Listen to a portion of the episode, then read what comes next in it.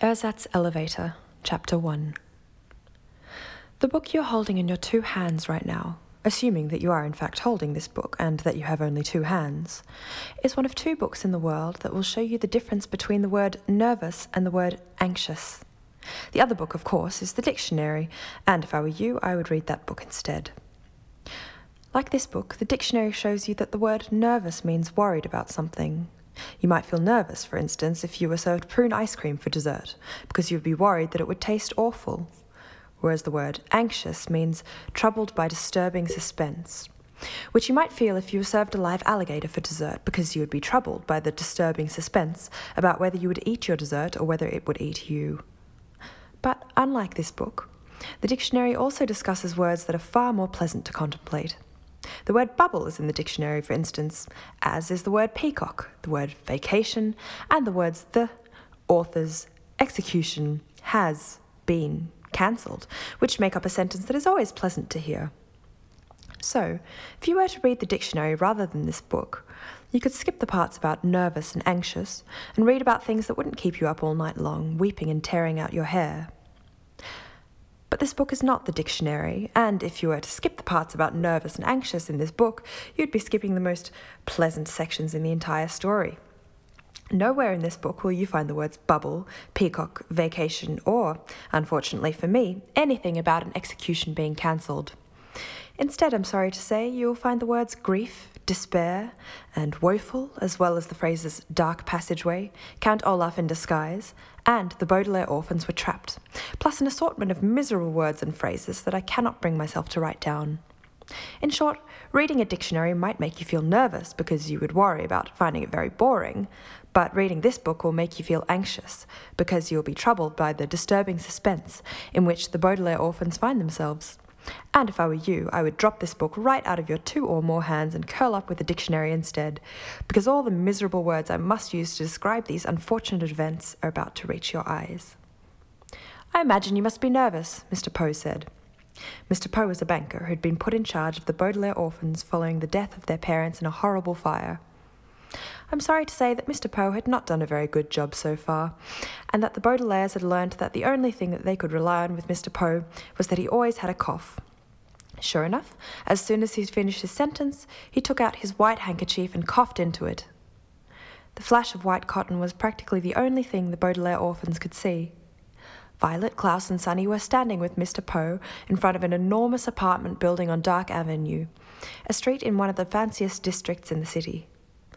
Although Dark Avenue was just a few blocks away from where the Baudelaire mansion had been, the three children had never been in this neighbourhood before, and they had assumed that the dark in Dark Avenue was simply a name and nothing more, the way a street named George Washington Boulevard does not necessarily indicate that George Washington lives there, or the way sixth Street has not been divided into six equal parts. But this afternoon the Baudelaires realised that Dark Avenue was more than a name. It was an appropriate description. Rather than street lamps, placed at regular intervals along the sidewalk, were enormous trees the likes of which the children had never seen before, and which they could scarcely see now. High above a thick and prickly trunk, the branches of the trees drooped down like laundry hung out to dry, spreading their white, flat leaves out in every direction, like a low, leafy ceiling over the Baudelaire's heads. This ceiling blocked out all the light from above, so even though it was the middle of the afternoon, the street looked as dark as evening, if a bit greener. It was hardly a good way to make three orphans feel welcome as they approached their new home. "You have nothing to be nervous about," Mister Poe said, putting his handkerchief back in his pocket.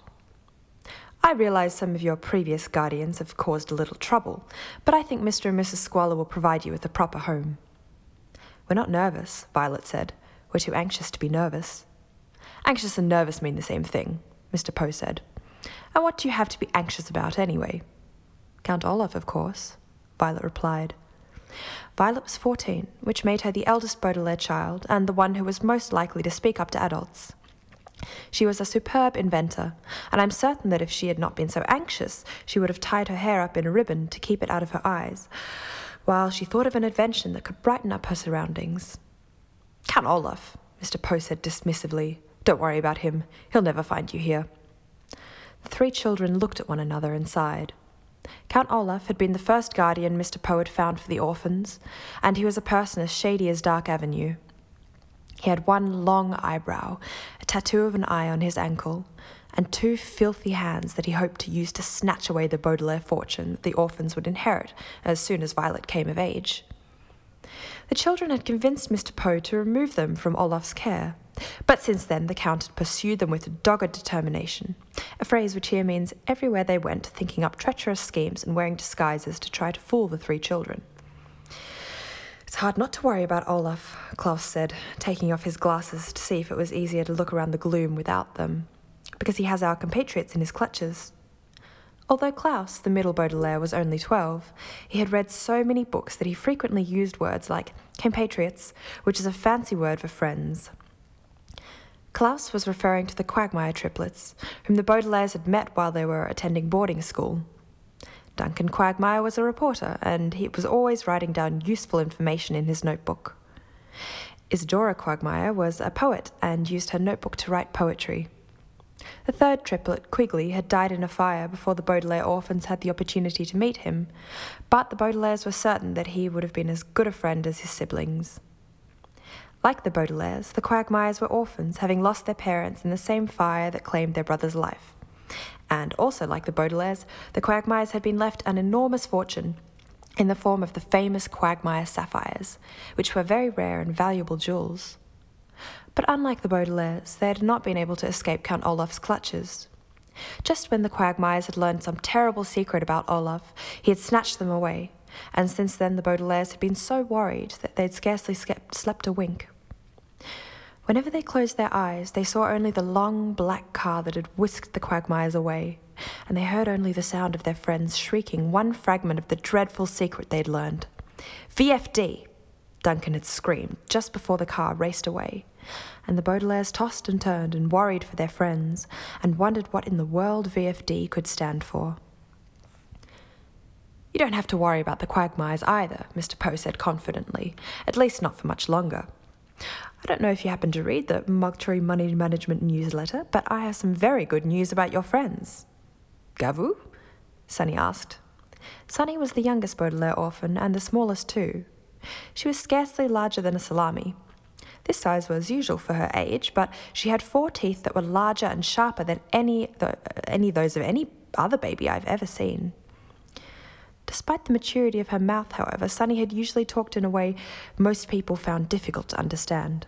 By Gavu, for instance, she meant something along the lines of, "The Quagmires have been found and rescued," and Violet was quick to translate so Mister Poe could understand. "Better than that," Mister Poe said. "I have been promoted. I'm now the bank's vice president in charge of orphan affairs.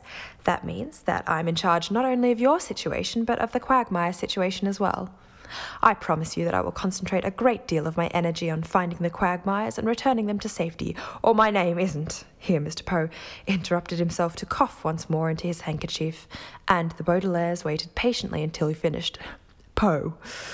Now, as soon as I drop you off here, I am taking a three-week helicopter ride to a mountain peak where the Quagmires may have been spotted. It will be very difficult to reach me during that time, as the helicopter has no phone, but I will call you as soon as I get back with your young pals. Now, can you see the number on this building? It's hard for me to tell if we're at the right place." "I think it says six six seven, Klaus said, squinting in the dim green light. "Then we're here," Mister Poe said. "Mister and Missus Squalor live in the penthouse of six six seven Dark Avenue. I think the door is here." "No, it's over here," said a high, scratchy voice out of the darkness. The Baudelaires jumped a little in surprise and turned to see a man wearing a hat with a wide brim and a coat that was much too big for him. The coat sleeves hung over his hands, covering them completely, and the brim of his hat covered most of his face. He was so difficult to see that it was no wonder that the children hadn't spotted him earlier. "Most of our visitors find it hard to spot the door," the man said. "That's why they hired a doorman." "Well, I'm glad they did," Mister Poe said. "My name is Poe, and I have an appointment with Mister and Missus Squalor to drop off their new children." "Oh, yes," the doorman said. "They told me you were coming. Come on in." The doorman opened the door of the building and showed them inside a room that was as dark as the street. Instead of lights, there were only a few candles placed on the floor, and the children could scarcely tell whether it was a large room or a small room that they were standing in. My, it's dark in here, Mister Poe said. Why don't you ask your employers to bring in a good strong halogen lamp? We can't, the doorman replied. Right now, dark is in. In what? Violet asked. Just in, the doorman explained. Round here, people decide whether something is in, which means it's stylish and appealing, or out, which means it's not. And it changes all the time. Why, just a couple of weeks ago, dark was out and light was in, and you should have seen this neighbourhood. You had to wear sunglasses all the time or you'd hurt your eyes. Dark is in, huh? Mister Poe said. Wait until I tell my wife. In the meantime, could you show us where the elevator is? Mister and Missus Squalor live in the penthouse apartment, and I don't want to walk up all the way up to the top floor. Well, I'm afraid you'll have to, the doorman said. There's a pair of elevator doors right over there, but they won't be of any use to you. Is the elevator out of order? Violet asked. I'm very good with mechanical devices, and I'd be happy to take a look at it. That's a very kind and unusual offer, the doorman said. But the elevator isn't out of order, it's just out. The neighbourhood decided that elevators were out, so they had the elevator shut down. Stairs are in, though, so there's still a way to get to the penthouse. Let me show you. The doorman led the way across the lobby, and the Baudelaire orphans peered up at a very long, curved staircase made of wood, with a metal banister that curved alongside. Every few steps they could see, somebody had placed more candles, so the staircase looked like nothing more than curves of flickering lights, growing dimmer as the staircase went farther and farther up, until they could see nothing at all. I've never seen anything like this, Klaus said. Looks more like a cave than a staircase, Violet said. Pince, Sunny said, which meant something like, or out of space. It looks like a long walk to me, Mister Poe said, frowning. He turned to the doorman. How many floors up does this staircase go?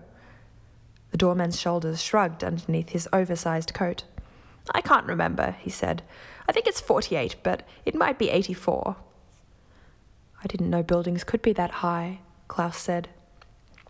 Well, whether it's forty-eight or eighty-four, Mister Poe said, I don't have time to walk you children all the way up. I'll miss my helicopter. You'll just have to go up by yourselves and tell Mister and Missus Squalor that I send my regards. We have to walk up by ourselves, Violet said. Just be glad you don't have any of your things with you, Mister Poe said. Missus Squalor said there was no reason to bring any of your old clothing, and I think it's because she wanted to save you the effort of dragging suitcases up all those stairs. You're not going to come with us, Klaus said. I simply don't have the time to accompany you, Mister Poe said, and that is that. The Baudelaires looked at one another.